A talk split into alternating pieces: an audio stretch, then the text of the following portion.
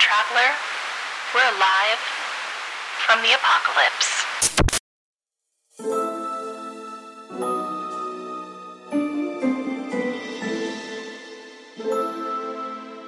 Hello there. This is Brendan, your friendly neighborhood Alex Sandowsky, aka Victory. If you're just joining us and have no idea what that means, this is Live from the Apocalypse, a not for profit TTRPG studio that raises money for various charitable organizations. And you're listening to Academy H, our actual play podcast using the Masks superhero system. The podcast was recently nominated for an Audioverse Award, which I know has been mentioned in a previous episode, but I haven't done an intro since then. So I'm saying it again because I still can't get over how nifty that is. Right now, Live from the Apocalypse is raising money for the Rainbow Railroad across all our games. You can find the donation link in the episode description, or you can join us for the live episode recordings on Twitch, where we do the majority of our fundraising and the chat gets to have a chaotic time with us that makes Will's editing job hard. If you are listening to this episode the day it goes live, we are recording just such an episode this very night at 6 p.m. EST on twitch.tv slash live from the apocalypse. And I'm sure Will would love it if you were to join us and help in making his life harder. Finally, I would be remiss I did not acknowledge how absurdly jazzed I am about the arc that you're listening to now, because it features the amazingly talented Sidney Rubino. Sidney is always doing something incredible, and you can follow her projects at Sidney Rubino on social media.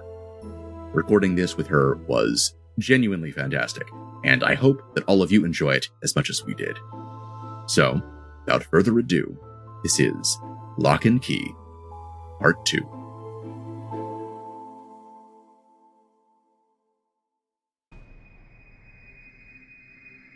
Victory.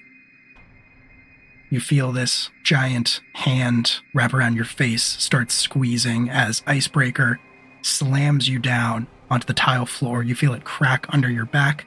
And as he leans over, you feel this kind of numbness spreading from where his hand is touching you, like intense cold or frostbite, maybe. And as he does that, he leans over you and he says, I got you for the rest of your natural born life, hero, which ain't gonna be much longer.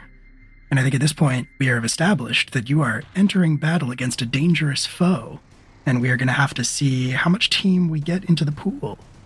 There is the one team that is there uh, automatically because we started a new session, but now we get to figure out how the team feels about their illustrious leader.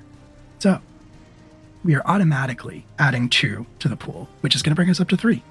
And from there, we have to decide uh, well, first of all, Bethel, do you have influence over every teammate? I sure do. As usual, for the purposes of us having a guest on the stream, we won't expect any of this to apply to uh, Fractal, since they haven't been around and they haven't had a chance to like establish these relationships. But Fractal, I will say that you have access to the team pool if you want to use it. I should have asked. I I had the third question. I could have asked how could I gain influence over you, but didn't do it. Fair. Does everyone have the same purpose in this fight? I'm looking at you, Danni Carseat. You're the wild card usually. yeah, I think I think we all have the same purpose of stopping this fella and rescuing those guards. So I would say yes. Unless anybody else is on a different wavelength than Danni, in which case maybe they're the wild card now. I think this is pretty straightforward unless you secretly hate victory. Not currently. Right, exactly. so then we're going to add a- another team to the pool. Actually, that's two more. This is quite the hefty pool. Does anyone mistrust the leader? Nope. Amazing. Are we going to get the first full team pool? I think this might actually be. How many episodes in are we? And this is the first time we've actually had a full team pool. I also don't think you are ill prepared or off balance. So you went into this pretty knowledgeable. You have five team in the pool, just for everybody's edification. Team can be spent to increase any die roll by a value of one. You just have to justify how your character is helping with the situation.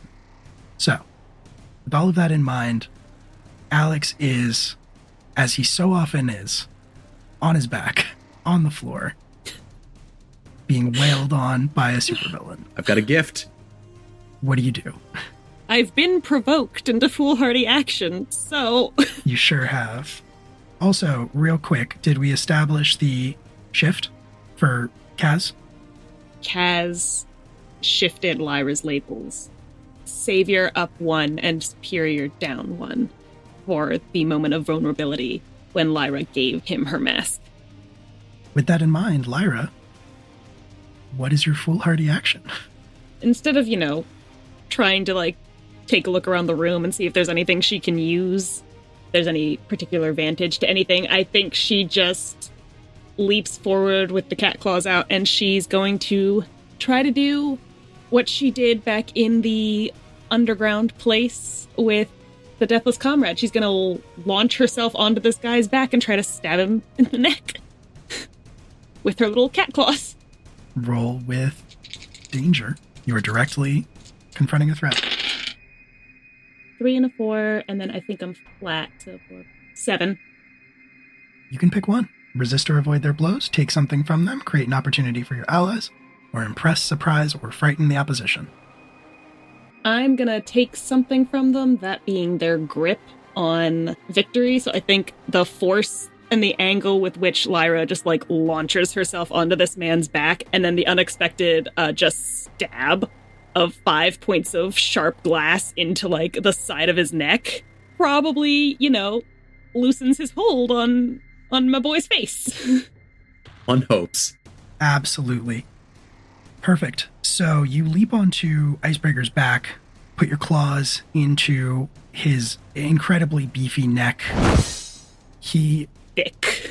very thick neck. He releases Victory, and Victory, you start to feel sensation coming back, but it's happening a little bit slower than you'd like. He stands up to his full height, is trying to reach and scrabble to get to where Bethel is clinging to him. And since you didn't pick resist or avoid their blows, I think he is going to grab onto like your ankle and just fling you into some of the chairs and tables that are stacked around. And you are also going to take a powerful blow. I'm gonna use the, the dice, the Nephilim dice, so let's see if Justin kills me or not. Hey, good job. That's double twos, so that's a five. I didn't die. Yeah, Amherst dice coming through once again. With a five, you are fine. You weather the attack. You are okay. How do you deal with that? How do you not get hurt by being thrown into a collection of tables and chairs? As we've established uh, previously, Lyra knows how to fall. She just imagines it's any kind of a toss gone wrong in like a competition or something. They overshot, she's missed the basket, and she just like tucks her head in and she probably lands on the table like shoulder first and bounces. So she is dinged, pops up on the other side, so she's clear across the room, but she is she broke her own fall with with a roll. And now you have Icebreaker's full attention. He is going to start advancing on you as you are in that sort of landing crouch. And he's going to say, That ain't the type of ice I'm into, hero. Oh, get fucked. Does anybody want the spotlight in this case? Or is he just going to try to hit Bethel? Let me do it. What'd you like to do? How's he attacking Bethel exactly? Right now, he's just kind of swaggering towards her. But if you had to guess, Mean mugging. yeah, if you had to guess, he's probably going to hit her. Okay. Is he swaggering like, you know, like shoulders forward, kind of like Triple H walk? Yes, he's walking slower than he needs to, and he is doing the Triple H walk, yes. Okay, as he's doing that, I'm going to open a portal under his foot and also one right above his head so he just full on kicks himself in the face. Do the Masterson. Maybe we call that defend since you're trying to stop him from hurting Bethel, so roll with Savior. I would prefer that. I roll with Savior. Let me double check my Savior. Pretty good. I got a four. Market potential. Yeah. Lucky me and my double ones, baby. We're doing great this session, guys. Oh, hey, I leveled up. hey! Congratulations, you get an advance. yeah, you know what sucks? This is my second time doing that. Has anybody. Ugh. Oh, I'm getting to my third, so it's fine. Ugh. It's fine. It's going fine. I- You're all doing a great job. these failures are definitely compounding. He is definitely gaining ground on all of you. You create the portal, his leg dips into it, and he kicks himself in the head. But if he notices, he doesn't show it. You're not sure he felt it at all. He just takes another step. Would you go so far as to say he no sold it? Yes. He's walking on his own head and just like whatever. I mean, he, he just like takes another step. He's not in the portal anymore. And he continues swaggering towards Bethel. And I think he is going to stoop down and grab you, Bethel, but like pin your arms to your sides as he does so. So you can't really maneuver the glass claws. So he's just kind of got you, like he's holding you up, hands pinned at your side, both hands sort of wrapped around you. And you start to feel that same sort of cold sensation spread over your body. And I'm going to say you are going to take a condition from this, just a straight up condition. Which one? Up to you. How is Lyra feeling? I think Lyra feels insecure in this moment because this is the scale of this kind of a villain is so much bigger than not just her herself has ever dealt with, but the squad as a whole has dealt with. So she feels insecure in this moment. I want to check in with Fractal. because, Fractal, you don't know these people at all. But this is not going well for them. It's not. Yeah. I We are objectively getting beat up. Yeah, and I can hear. So you're kind of just sitting there, leaning against the wall. You're hearing these sounds of like violence and, and cries of pain, things breaking. Can I ask you a question? You sure can. Earlier, when they appeared in my cell, did something happen to me? No, Okay. no, nothing happened to you. But I will say that, like, I will say that in this moment, the one thing you know is you could make all this stop. It would cost you, but you could make all this stop. A question about the bone cage. I, I may have to defer to, to someone else's expertise on that, but yeah, go for it. Is that something that I can dispel? Like, I choose to leave? Or is it something that you have to dispel for me? I was kind of picturing, and correct me if I'm wrong, JD, but I was kind of picturing that it moves with you. I think that is factual. Yeah. Got it. Uh, in that case, Fractal's gonna peek around the bone cage, around the door, look at everybody. And how many people are down right now? Well, Victory. Victory is on his back, which Fractal wouldn't know this, but that's not all that unusual. It's my signature move. It's his preferred. It's his. It your, is. What is the? What is it for a ranger? Your preferred terrain. yeah, like yes. you know how they say like if you you know a turtle's weakness is you put it on its back. Victory is the opposite of that. He's stronger. The more concerning part of this is that he has Bethel in his hands and is just like squeezing her. And I think you can actually, from where you are, probably start to see like her lips turning blue and like some of the color draining from her. Well, at this point in time, uh, Fractal is going to not panic completely. That's a lie. You're gonna see Fractal just kind of tugging on her hair, just kind of repeatedly over and over again, just like muttering to herself and pulling on her hair and watching as the people that she's just met and are supposed to help her get the hell out of here get brutally beaten up. And she goes, Well, wasn't so bad the last time.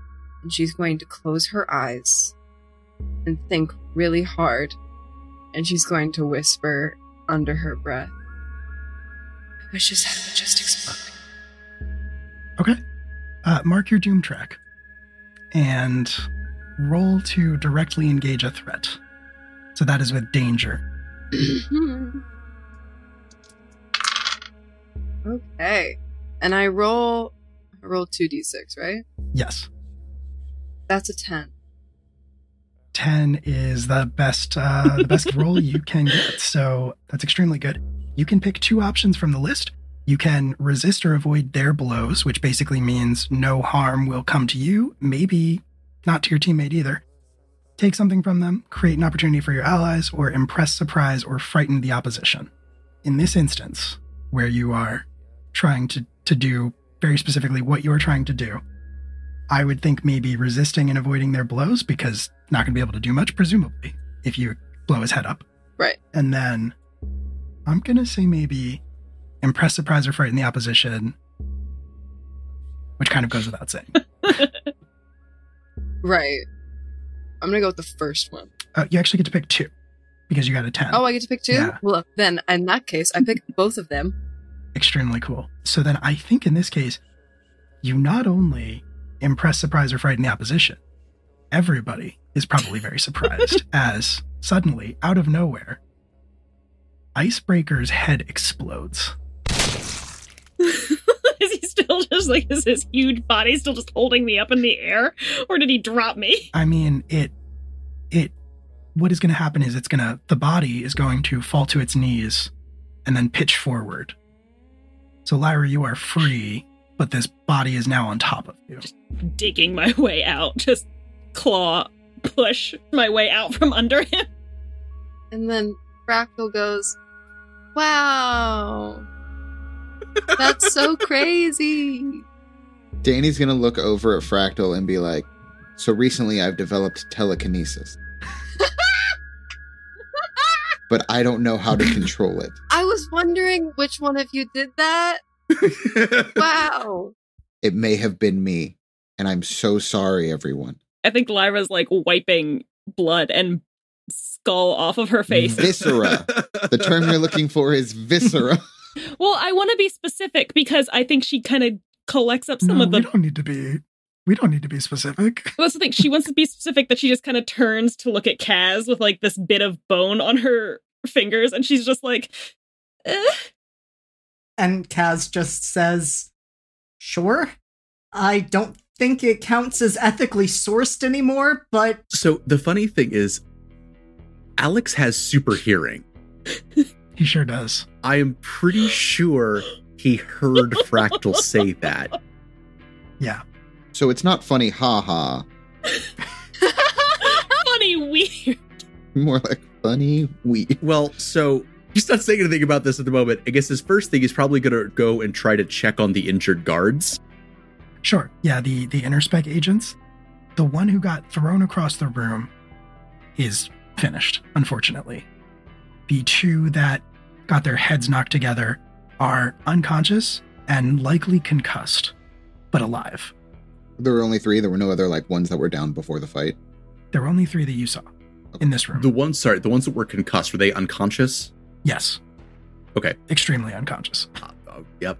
For a longer period of time than medically they probably should be, uh, as happens so often in comic books. I'm gonna at least try to get them upright up against the wall. They don't have any other injuries aside from being unconscious for for longer than they really ought to be. Some bruises. Uh, maybe one of them has a dislocated shoulder. They were clearly like this fight was going on for at least a minute or two before you all got there. All right. Well, um, guess next thing's next is what I'm going to do with these guys. Do they have radios? Can you see if you can get a hold of Masterson?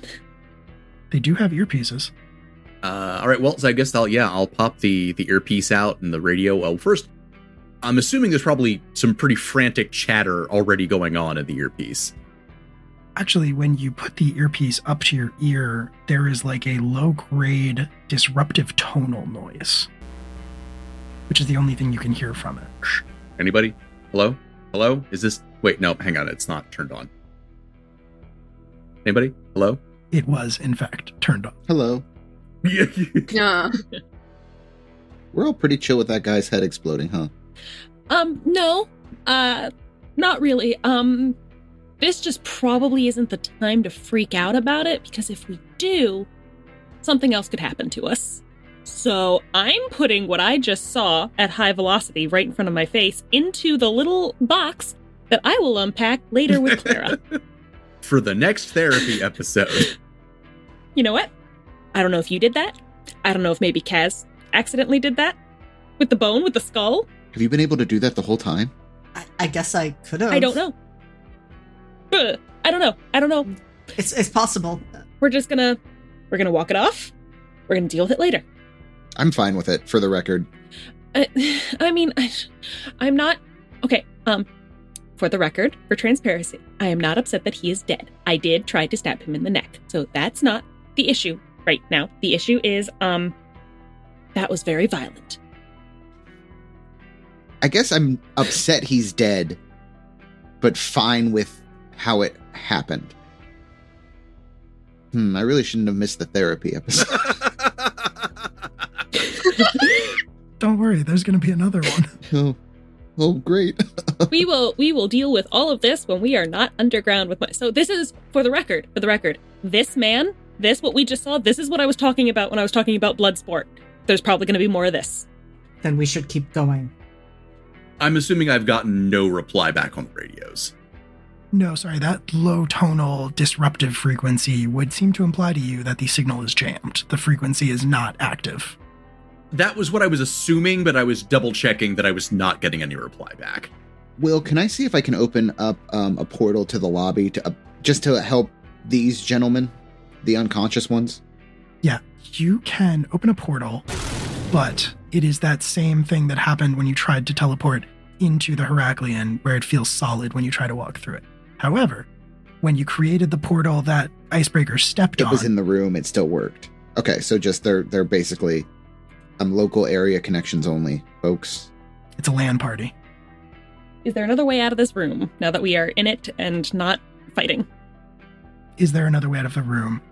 besides the way we just came yeah Yes. The way that you came in, you can see looking back on it, it's kind of just this open entrance.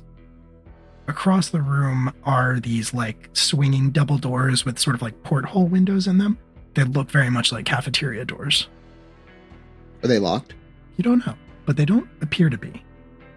Okay, that yeah, that's. I, I guess I was asking. It doesn't have the same security standards as like the cell doors. Extremely fair. Yes, Lyra just wipes off a little bit more of the blood off of her face and front, flicks it onto the ground, and she says, Only way out is through. Let's go. She will stalk over to the doors and she will go first this time. You stalk over to the doors and you swing them open. You find yourself in a staircase. You're on a landing. There are stairs leading up and stairs leading down. You can see on the wall of the staircase in large blocky letters, it says level one, minimum security. So out will be up. I think. Question, because things have been moving around on us. Uh, if I look up, is it does it actually let us go up, or is there some inexplicable, horrible brick wall? You know, fair question. It does look like the staircase leads up at least to one more landing. Gonna head towards that. Well, uh, if I, Lyra starts to head up, and then she like leans over and just looks down the railing to see. Does it look like there's anybody maybe coming up that we need to be worrying about? What does it sound like down there?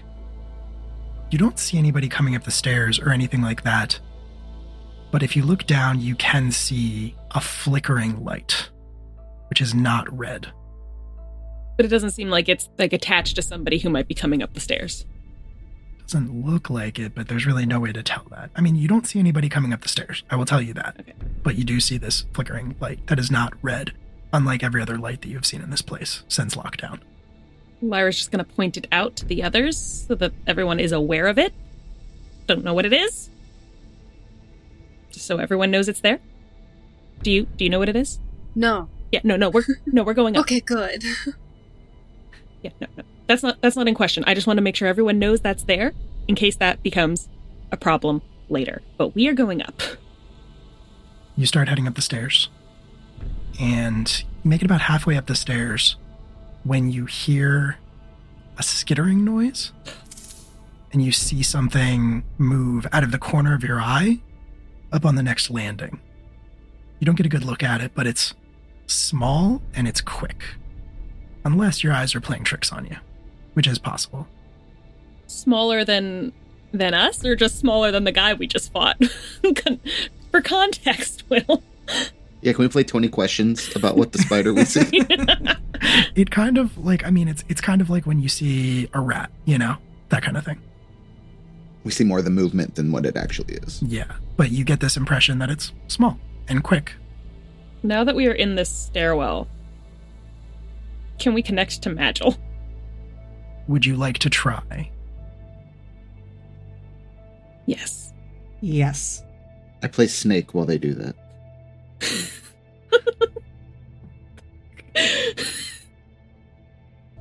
Um, what are you doing to try to speak to Magil, your your pocket AI?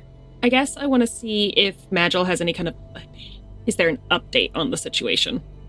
Like, does it seem like. Because Magil gave us the alert that Heraklion was under attack and the labyrinth had been breached. Uh, does it look like it's. There's more information on that? Less information on that? So the Magil interface, as we've kind of established it previously, is kind of just this little blue circle on your display that lights up when she is speaking to you or when she is, you know, running a process for you. It is dark on your devices now. Are you going to try to ask her a question? I think seeing that it's dark like that, I think Lyra will just say, Magil, are you there? And as you do that, that little image lights up. But it lights up red. And that same sort of deep, distorted voice you heard before says, Magil can't come to the phone right now. Is this the Minotaur, I presume? In all your glory? Correct. I have a question. Lyra will kind of shift over so Danni can come ask her her phone a question. Um, are you are you bull on top or bull on bottom? or bull down that middle?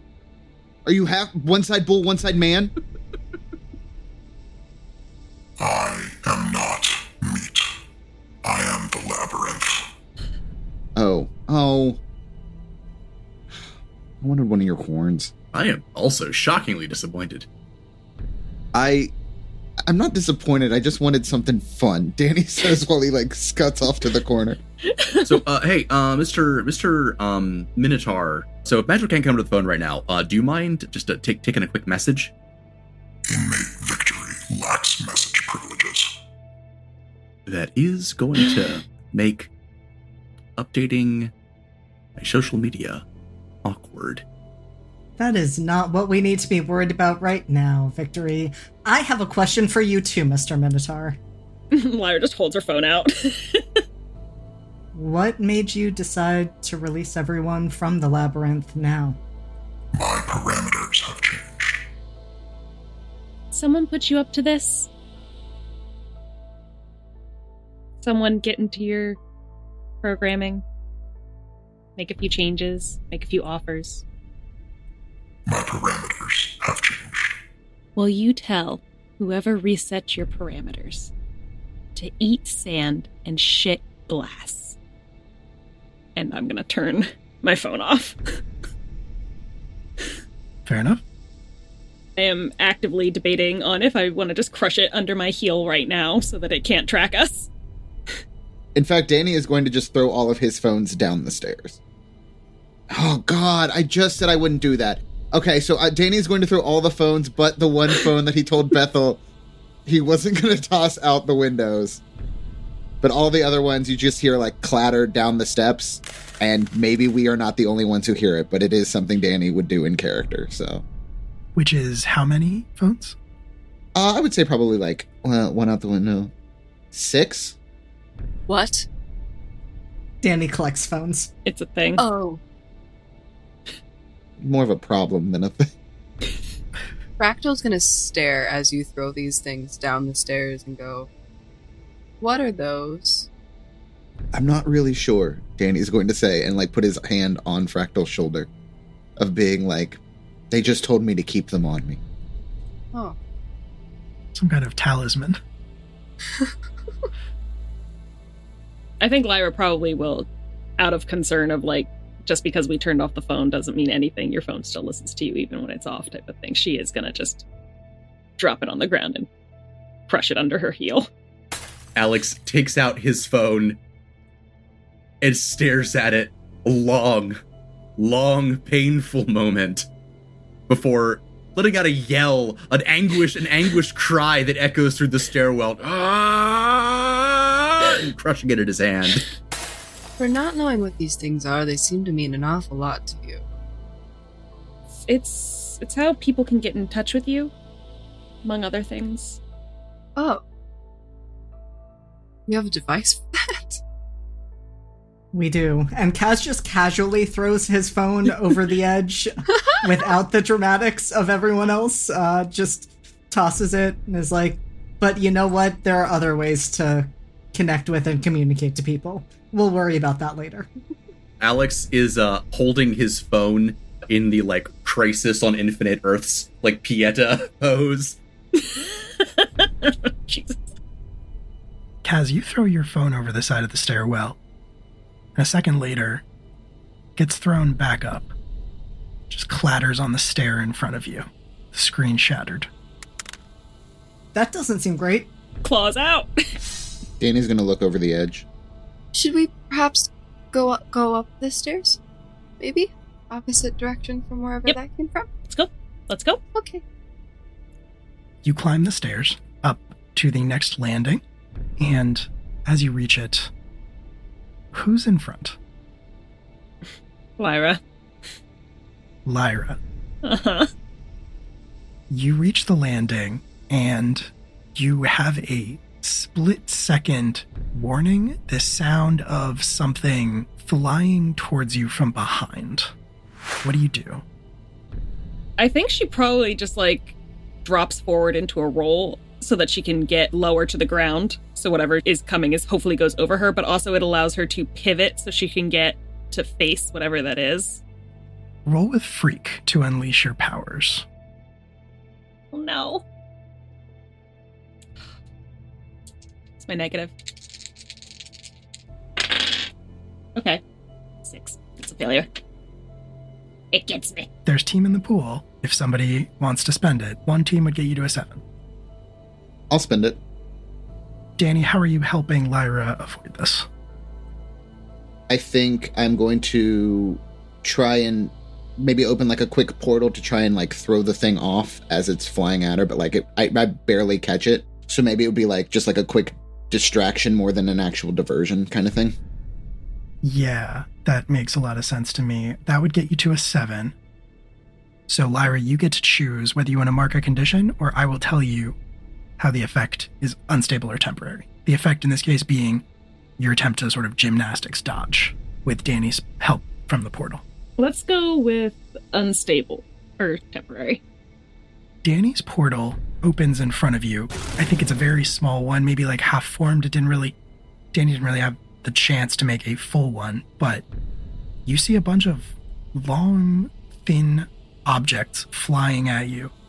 Almost like arrows or crossbows or something like that. Very weird. Danni's portal catches a lot of them and sends them God knows where. But a few of them miss you as you dodge, Lyra.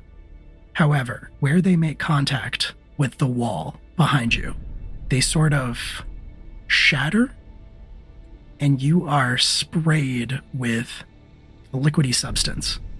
It gets in your eyes because famously you're not wearing a mask. Sunglasses.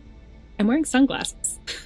You are, you are, but it, you know, it That's fine. gets past the sunglasses, it seeps in your eyes, and it starts to burn. The weird thing about it is that some of it gets in your mouth. Could swear it's hot sauce. And what the rest of you saw flying at Lyra were just incredibly sharp pencils. And now that you can look up the stairs to like the next landing up, you see kind of in the shadows the silhouette of a collection of action figures and dolls and other toys wielding makeshift bows and arrows. Like all of them are, or is it one big makeshift bow and arrow? A bunch of them have the tiny makeshift bows. I have a question. This is not Danni asking, this is Jamie. Are there any noticeable victory toys in the action figure amalgamation? I'll say yes. I'll say there's a Dr. Victory doll. Sorry, action figure. You know what? I think dolls acceptable too. Um, and I I collect them. So upon noticing that Danni's going to be like to both Kaz and Victory, I'm going to point at it and be like, "You guys could both vent a lot of frustration, like right there." Oh, oh, but it's a collector's item. Oh, I just, oh, you know, you know what? Nope, I'm gonna zap it. So Lyra just like spits onto the ground and she's like, It's gonna vent on you regardless. As you all stand there figuring this out, taking in, in disbelief, what isn't right in front of you, you can see them starting to load more of those extra sharp pencils. And as they do that, they speak in one voice, all of them at the same time. And they say, Toybox wants to play. Nope. I think Kaz would like to act, and I think what Kaz would like to do is say, All right, Toy Box, you're going back in the toy box. And he is going to be trying to make a bone toy box around them. Okay, like a cage, kind of. Yep. All right. Um, I'm going to say that even though your intent is to contain them, you are directly engaging a threat because you are going to be exposing yourself to danger in the process of doing this. That is fair. All right, that is a seven. You get to pick one resist or avoid their blows, take something from them, create an opportunity for your allies, or impress, surprise, or frighten the opposition. I would like to argue to frighten the opposition since I am putting them back in the toy box. which they're terrified of. Absolutely. Yeah. Yes, They've, you know, clearly. it's like a Batman scenario where they've named themselves after the thing they fear the most, I knew it. Yeah. We're on the same wavelength. for sure. So you kind of assemble out of, you know, various bone pieces, maybe even some of Icebreaker's skull fragments, who knows, a box, a very simple sort of toy box. And as you do it, you can hear cries of panic coming from inside of it. However, as you do that, you feel a couple of surprisingly heavy small things drop onto your shoulders from above you. And you are going to feel something sharp stabbing at you from either side, which uh, is going to be taking a powerful blow. Roll 2d6 plus your conditions marked. So that is a four. Four is great. That means that you manage to not get stabbed in the neck. That is that is preferable. how do you prevent that from happening? For the rest of you, what you can see, and Kaz, you can maybe see this out of the corner of your eyes. You see like a like a, a generic GI Joe equivalent and like a Barbie with box cutters land on either one of Kaz's shoulders and try to gouge his neck from either side. So that is horrifying. Um, so Kaz always, at least when his powers are activated, he always has the bone swirling around him, and he evades having his neck cut by instinctively directing that bone to cover his throat, recognizing that's the most vulnerable area. Um, and it happens on instinct. It's not something he consciously or intentionally does. Just as he feels this sensation, he goes to protect himself. So it are you just basically like swirling up some bone stuff? Yep, just swirling up bone to block uh, the blows. All right, awesome. You sort of pop up these like bone panels, I imagine, and it stops the blade from cutting into you. It kind of just strikes the bone. But everybody sees this. Everybody watches in horror as Kaz almost gets his throat slit by tiny dolls. What would you like to do? Well, I think what I want to do is if we look up, are there more of them up there that could drop down on us?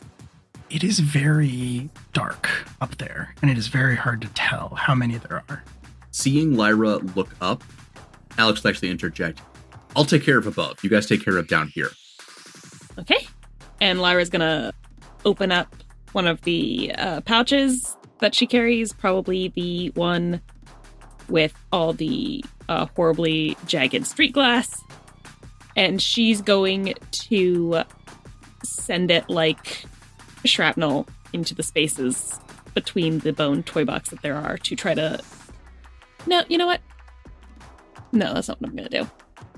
I think what I'm going to do is I'm going to take the bigger marbles, actually, the shooter marbles, and I'm going to use them to just ping the dolls right off of right off Kaz's shoulders.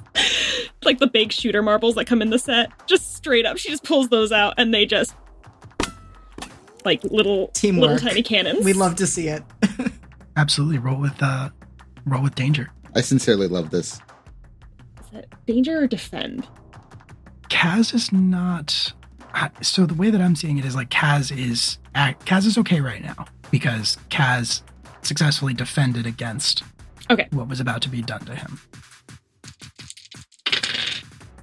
That's a nine. Anyone want to help me? Could be a great opportunity for somebody to spend team. Also, I forgot that we already spent one. Down to four. Would anybody like to help Lyra? Sure. You're sort of plinking them off of uh off of Kaz's shoulders. I think Alex is going to help by one of them is plinked off clean shot completely. One of them staggers back and is about to charge into Kaz's neck again, uh, box cutter held high, but then is just zapped off by Alex's eye beams. just vaporized. Is this your first time using the eye beams? You've used them before, right? Uh, I used yeah, I used them to melt the alien guns. Right, right, right. Danni Okay. has never seen these before. That's true. This is the first time. Yeah, Kaz hasn't either. Fractal also hasn't seen them. So yeah, so what you see is uh, uh Alex's goggles like glow gold for just like a half a second prior and yeah, like these like golden beams of light shoot out of his goggles and vaporize this doll. It doesn't destroy the goggles. Nope, it's a, got a cyclops situation. You're about to end up with less of those goggles, homie. Uh, incredible, incredible. And and yeah, and I, I and I guess afterward, yeah, Alex is just standing there with his with his the goggles still glowing as everyone's just staring at him. He's like, "What? How long have you been able to do that? Oh, uh, a few weeks." Okay. Lyra's just gonna be like, uh, a few weeks. Danni is just like, how long was I gone? While you're having this exchange, the two toys that ha- that tried to cut Kaz have been effectively broken into tiny pieces. The toy box that Kaz created is still up at the top of the stairs, rattling. As the toys inside are desperately trying to escape, you can hear their tiny cries of panic from inside, and you're kind of all gathering yourself, taking that in. Fractal, I imagine you're kind of near the back, and I think you sort of feel this tugging against the pants of your prison uniform. No. Okay, I look down. And what do I see? You see a little bear, like a little toy Aw. stuffed bear. It's very cute and it's very, very flat, very sort of like like squished. Like it, it's clearly built to be like a pillow slash stuffed animal. I'm not going to say the brand of the thing that this is because sponsor us, cowards. oh my god, wait. Oh. Oh no. but it reaches up and it kind of tugs on your uh, on the pant leg of your prison uniform and puts its like stubby little hands up to you and says We're not all bad. Don't don't trust it. I'm gonna pick it up. No. and as you do so its eyes turn red and go mean and it throws itself at your face and starts to suffocate you as it wraps around your head Great. Good. Amazing. uh, what do you want to do what does anybody want to do in this case Um, when I said physical touch, I didn't mean this kind of physical touch. Um, Love languages are crazy. I'm not super. I'm actually very physically weak. Um, so I'm figuring pulling this thing off my face isn't really possible. Uh, I mean, there's no like strength stat in this game for that exact reason. Just because you're not, you know, super jack doesn't mean you can't be strong when you need to be, you know? That is valid. Adrenaline's a hell of a drug, Sure is. especially when you're about to get For sure. suffocated by a, a, a demon not squish mallow. yep. nothing about this situation is okay. Your fight or flight response is going A hundred nuts. percent. Yeah. Yeah, and she's never been in this kind of position before, so For someone who has spent their whole life dreaming about having a stuffed animal, this is kind of your worst nightmare. oh, That felt like bullying. That is so sad, Will. That is so sad. yeah, the trauma. Um, can I see Carol Clara. after Yeah, this? we'll take you to see Clara. Um, 100% Clara? we'll take you. okay, great. I'm gonna see Clara. Well, in this instance, um, I- honestly, unfortunately, I do believe she does panic, and you know, I don't mean to be that person, but all of a sudden, all of the toys explode for some reason. Crazy. Just you just hear it's muffled. It's muffled in between this bear, but uh, she's gonna wish for the toys to explode. yeah, the rest of you kind of see Fractal struggling. You you hear noises from behind you. You turn and look around and you see this stuffed animal that's kind of engulfing Fractal's head. You can tell that she is actively sort of suffocating in the process. You know, she is struggling, making noise, as might be expected, but then all of a sudden, the two dolls lying on the ground with the box cutters, despite the fact that they're already like broken in half, they're still kind of moving, crawling across the floor. They explode. From inside of the toy box that Kaz created out of bone, you just hear popping noises, and then it stops rattling and goes still. And in a burst of feather and down, the stuffed animal around Fractal's face also just explodes. Oh, also, uh, mark mark your doom track. Wow! Crazy how that happened. I think Clara just like looks at that and then she just shifts over slightly and looks directly at Alex. So, can you wish for things other than explosions, or is that kind of the the whole package? what are you talking about?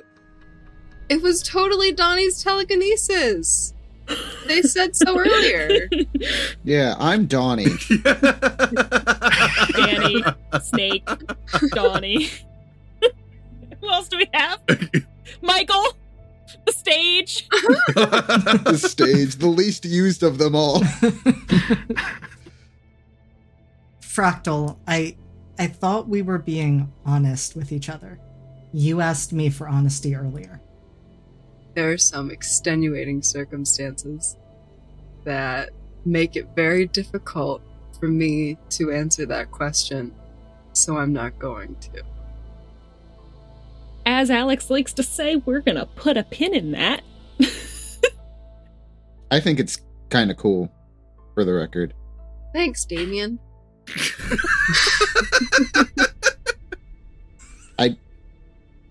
Danni's having a crisis of identity right now. Um, Alex is gonna walk up the stairs and is gonna kind of like pick out some of the exploded pieces of the Doctor Victory action figure. Gonna take that back to your not father. Hey, I have a dad. His name is Phil. He's I know, I fine. met Phil. He is just okay. I have a Oh my dad too, and I can't remember anything about him. yeah, you can pick out a few pieces of the Yeah, I, I imagine I'm not able to reconstruct the entire doll. I mean, like the, the just the, the springs involved in the kung fu grip alone, like unsalvageable. Just some pieces for posterity. Out of curiosity, if I were to pick up a bunch of the broken pieces and drop them down the stairs again, do they get flung back up at us like Kaz's phone did? nothing happens. Okay. I'm just gonna recall my marbles then. Keep going up. You don't want to lose them. I don't want to lose my marbles. Nailed it. I will say, as we're walking, Kaz does kind of fall into step with Fractal and just says, "Look, I'm I'm sorry if I was pushing a little too hard. I I know what it's like to have secrets, and that wasn't that wasn't okay for me to call you out like that.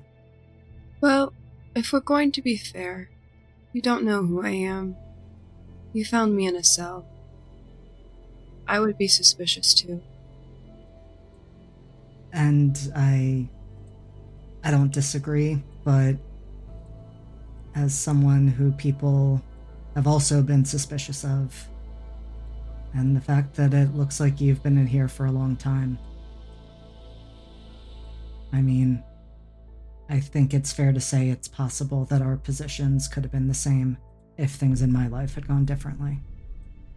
So I don't think it's right for me to be judging you at all for that.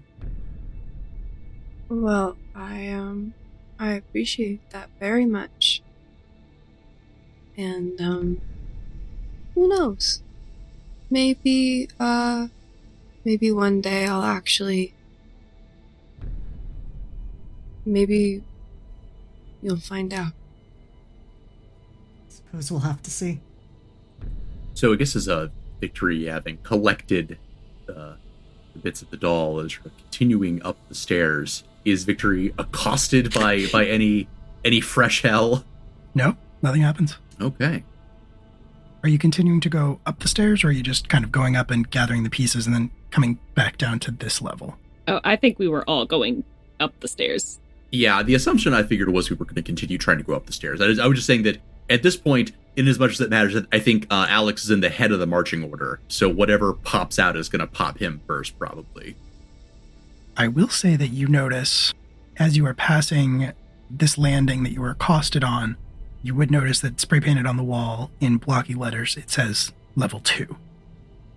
They put the Wait. minimum security on the bottom? Is there a window on that door? There is not a window on the door. Unless, oh, can can the labyrinth actually move the location of the floors? That's unfair. So, does level two indicate a security status? Does it does have it have like like a number of padlocks on it? Level two does not say anything about the security level. Is it only this level or does it keep going up? If you want to go up to the next level, you would see that it says level three. Oh god. So I have been not clearly not in this part of the labyrinth before, but I came and visited with Masterson to see Nina. Can I recall in any way if I had to go up or down to get to where she was? To try to like suss out if we are going in the right direction. Can I what is that, read a situation? Or assess a situation? Uh, you know what? Sure, you can roll for it. Doesn't matter, that's a five. I don't know shit about shit. Yeah, with a five, mark potential, but you failed. What happened when Masterson brought you into the labyrinth was basically you were led through a vault door and then pretty much directly into a room very similar to like the intake room that you all were brought to in the Heraclean itself. So if the levels are going up, what's under level one? Because the stairs kept going down to level one level, right? yeah. That's where the flashing light was. Yeah. They seem to go down for a while too. We just didn't check that out. Ah, yeah, I think we all assumed that the levels got higher as we get the, the the increments went up as we went down, but hmm, hmm. It's entirely possible we're going the wrong way. Danni, can you open a a portal down to the first level we started at? Danni tries to. Does it open? hmm Yep. Um, I'll poke my head real quick and just see wh- if there's any spray painted signs or anything on uh, outside that door. The level that you started on was the one, I believe, that said level one minimum security. And you can see that still on the wall. You keep this portal open. I'm gonna go down one level. If something happens, I am gonna come right back and then we will shut the door and we will know what's going on. Okay, stay here. Danni absolutely walks through the portal with Bethel. All right, I'm gonna go down, claws out. Tense as all hell, but I want to see if I go down a level, what it says down there. You go down a level, Let's take a few steps down the stairs to where you can see that flickering, not red light. As you do so, you hear this sort of mechanical whirring noise as a sheet of metal slides over your head, cutting this staircase off from the one above you with the rest of the team. Danni, I believe, is with you. Yeah, I would have followed. But the two of you are now separated from the rest of your group. I'm assuming we all heard the metal clanging. Yeah, I mean, I'm, I assume you watched it happen. I think you saw it. Uh, Alex is just gonna, uh, well, he starts to take off. He he takes off flying down the stairs, and then flies back up the stairs to where Fractal and uh, Spectral are, and is like, you know what? We had a whole conversation about communicating more before I do this. Uh, are we all on the same page that we're gonna run down to run downstairs? Yeah, uh, sure. Okay, cool. Do you want to go fast? yeah. Sure. Okay.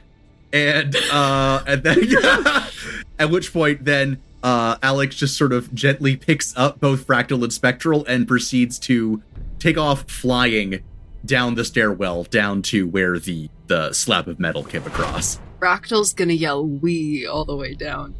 That is so adorable. It's really fun.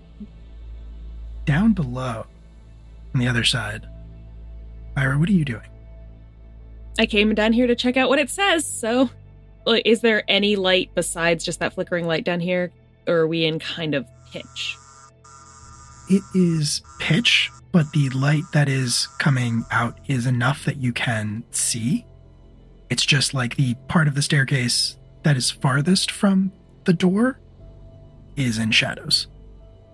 But it's enough light that you can tell that there is nothing written on the wall of this floor. Danni's gonna turn the flashlight on his phone. Good. And I think all Lyra's gonna do is just uh kind of approach the light. See if as she gets closer if she can see like around if there's a corner. You start stepping into the room beyond where, where the light is, and it is flickering closest to the door, but once you get in, it's actually it's actually very bright. And you can kind of tell that this is clearly like the administrative floor of the labyrinth. You can see that there are a few offices or at least rooms with glass windows and like some desks beyond. You can see personal effects in there, some pictures and things like that too, but you can also see in at least one of those rooms as you pass it blood on the desk and over the picture of a family. And the further in you get, the more signs of violence you start to see. Broken windows, chunks taken out of the wall, bullet holes, and more blood. Do we see any bodies? You don't see any bodies. I'm gonna backtrack maybe towards where we came in. Is there like a desk where it looks like there's a computer or anything set up? Yes. There is like a uh, like a receptionist desk with a computer sitting on it. Some plaster has fallen. It's covered in dust and and the screen is very hard to see, but you can clean some of it off. It does still seem to be working. I'm still trying to get in touch with Masterson. So if there's any way to connect directly to him, I don't know, go through the emails, see if I can send something to his pad or How good is Lyra with computers? I think she's proficient in that she is she's a digital native. She grew up with computers and all that stuff. I think she wouldn't be able to like hack into anything. I think she's just literally just looking for the email system. she's not trying to access security tapes, none of, nothing like that. She just wants to try to get a hold of Masterson to see what the fuck is going on. when you try to navigate to an inbox or something like that, you are locked out. You do get warnings that pop up on the screen that basically say lockdown protocol initiated. If there's a lockdown protocol initiated, can she try to click through that to see if there's any instructions on like where you're supposed to go when lockdown is initiated? If there's like a safe room that people are supposed to be heading to that she might be.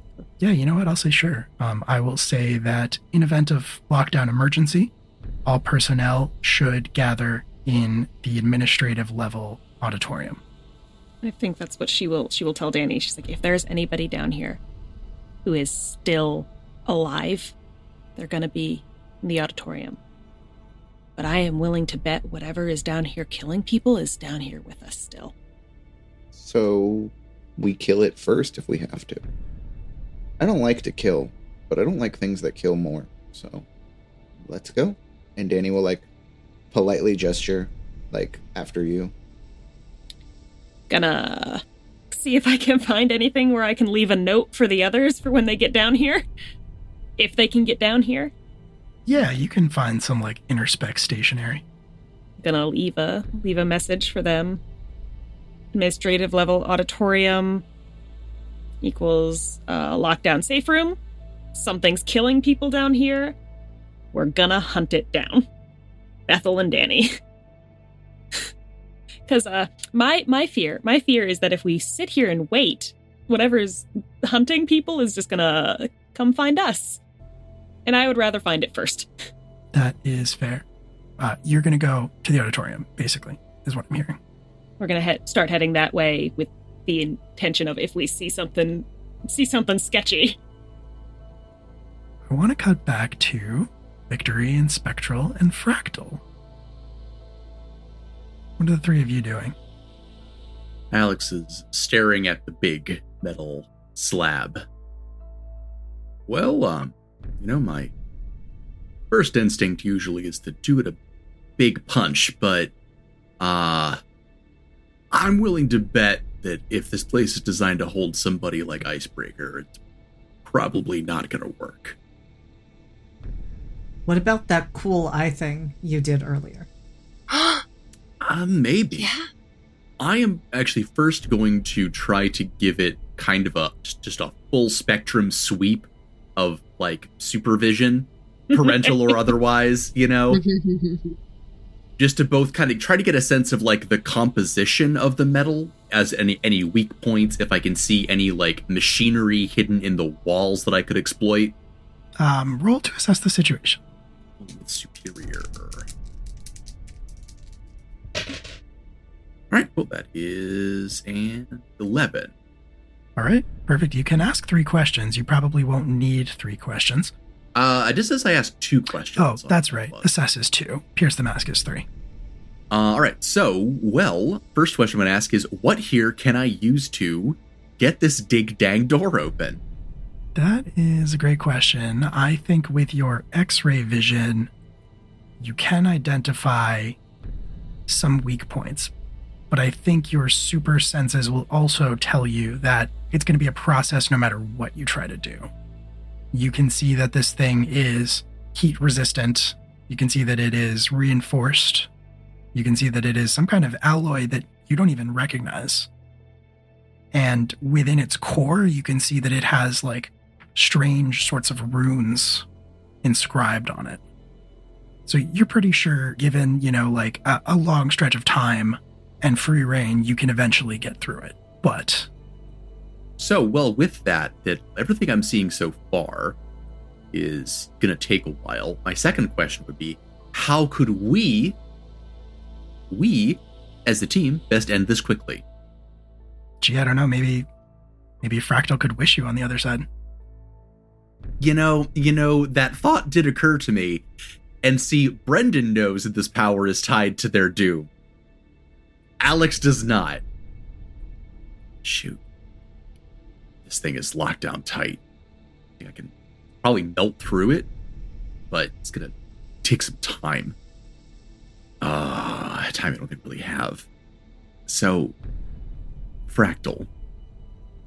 Earlier I heard you uh, wish for that guy's um, brains to be on the outside.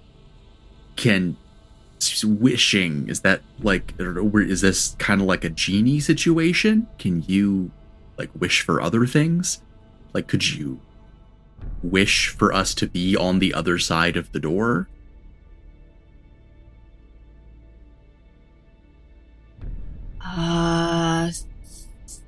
Theoretically, anything is possible. I could try. Question for the GM. Mm-hmm. So, this is the third, fourth time. hmm Oh. Um. so I guess my question for you is also a logistics question. The first time that everyone showed up, was that already knocked off on my doom track? No, we did not count that as a doom. We didn't count that. Yeah. Okay, so this is only the third. Yep. Okay. Uh, well, fun thing about genies is that what I learned about them is um, they only allow you three. So, theoretically, if that's a thing you would like to have happen, it probably could happen. Maybe. Um, you just have to make sure that that you really want that to happen. Because that's pretty close to being it.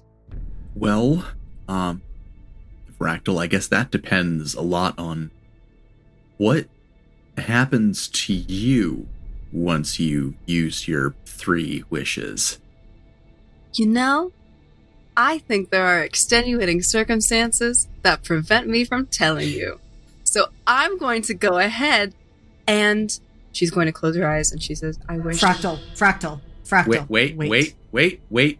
Your hesitation is not filling me with optimism, though your enthusiasm, I appreciate it. Uh, I'm, I, I am not sure that's a risk that I'm willing to take right now. I'll be fine after three. But we don't know what else we might encounter.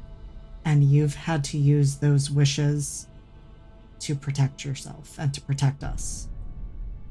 If there are other ways that we can do this, I don't know if this is the best way. And I know I'm contradicting myself in the same breath as I say this, but I'm also going to say if we do want to use a wish on this, I don't think it makes sense to ask to be on the other side of the store. I think it makes sense to ask to be back with Bethel and Danni. Most optimized wish. okay, now. Let's plan this. So what are you doing? if that's what we think would be the best course of action, I don't really know we actually have much of a choice. We do, though. I can get us through this. I know we can get through this, but it's going to take us time. It's not a question of necessity, it's a question of expedience. As you say that, you hear a loud bang from a few floors above you, like a door being blown off its hinges, then smashing into the wall. And you hear raised voices, many raised voices, starting to descend, along with heavy footsteps. Fractal's gonna grab both of your hands and wish to reunite with our friends. oh no! Fractal, roll to unleash your powers. Roll with freak. Oh no. Oh no. Okay. Um that's not good. That's that's a 6. That that is okay Is it? if we can use a team. A team! You can spend a team. A team! and spend a team to get it to a seven. How do we do that, though? Um, I could we do that by just offering like comfort and reassurance, like just squeezing Fractal's hand and saying, "I know you can do this." Your love language, tapping into your My love, love language. You know what? I'll allow it. Oh, that's so cute. Actually, down to two, but that's fine. All right. I know what's going to happen. So I'm not going to ask you, Fractal. Bethel and Danni, as you were kind of creeping through the administrative floor with its weirdly bright fluorescent lighting and signs of violence and carnage, all of a sudden, Kaz and Alex are with you again. Fractal is not. Fractal, you squeeze your eyes shut as you make your wish. And when you open them again, you're not in the labyrinth anymore. You're in your sanctuary. Do you have any thoughts about what your sanctuary looks like. If you look very closely, the the ground is made of carpet that looks like grass. The ceiling is painted like the sky, and there are windows that peek to whatever version of an outside world that she so wishes to have on that day. There is a very small bed and a very strange lantern sitting right next to the bed on the desk. There's also tall shelves lined with books and a portrait or a painting or mural on every single wall. It is a cacophony of color. However, it is very childlike and innocent. And around it are those figures that were also seen in her cell, except brought to life with all of the beautiful options that she has in her sanctuary. And behind one large chair that looks like it's big enough to fit a gigantic being of some kind.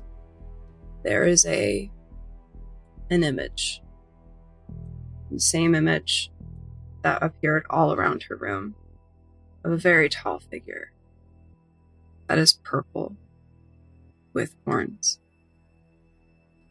Standing there, back to you, looking up at the portrait, is a surprisingly average sized purple figure with horns, wearing a white t shirt with like a dad sweater over it, and some jeans and loafers.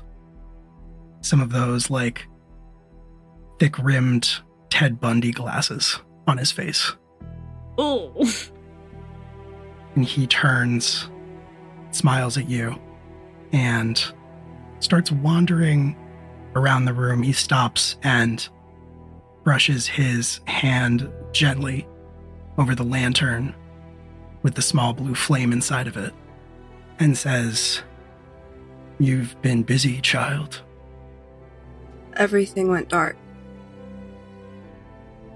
And then there were people in my room.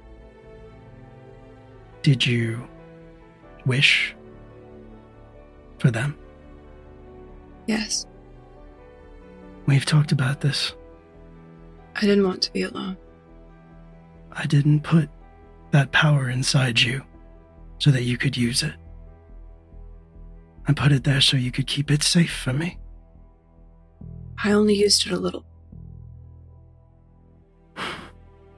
I'm not angry. I'm just disappointed.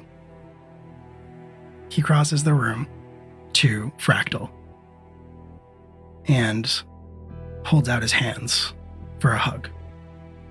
Doesn't initiate but offers. She runs into him.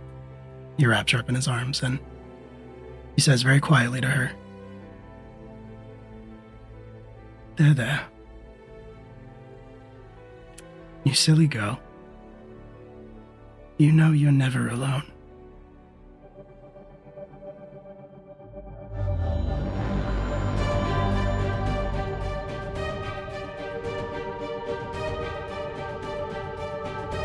If you'd like to keep up with us and what we're up to, you can follow us on Twitter at Live from the APOC, Instagram and TikTok at Live from the Apocalypse, Bluesky at livefromtheapocalypse.com, or join our Discord community, which will be linked in the description down below. And if you enjoyed what you heard today, feel free to give us a good rating and follow the show on your podcatcher of choice. Leave a review if you're so inclined, it really does help us out so much. The donation link to our current charity fundraising campaign can also be found in the description if you'd like to help us support worthy causes. Join us for the live recordings of Academy H every other Sunday, or any of our many other ongoing live streamed campaigns that happen throughout the week over at twitch.tv slash live from the apocalypse. For all this information and more, check out livefromtheapocalypse.com. As always, nothing we do would be possible without your support, and we appreciate you so, so much. Until next time. Academy H is edited by Will Malkus with music and sound effects from Epidemic Sound, Dark Fantasy Studios, and Krotos Sound. Character art by at oxybelisdraws on Twitter and Instagram.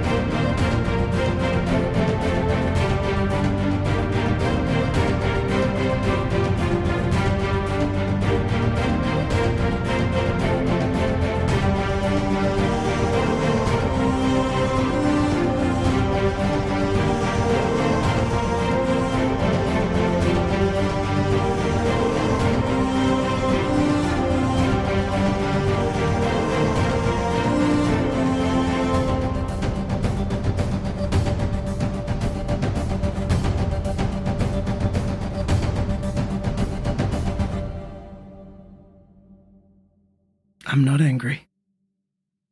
I'm just disappointed. This motherfucker. Oh my God damn it. no, absolutely not. No. Lyra's ah. Lyra's child senses are tingling and she wants to get in there right the fuck now. Kick this man's ass. The only person this game wants to fight more than Dr. Victory. And possibly Glenn. Glenn and Dr. Victory are here. yeah, no, I think I think I think in order, yeah. It goes Crossroads, Glenn, Dr. Victory.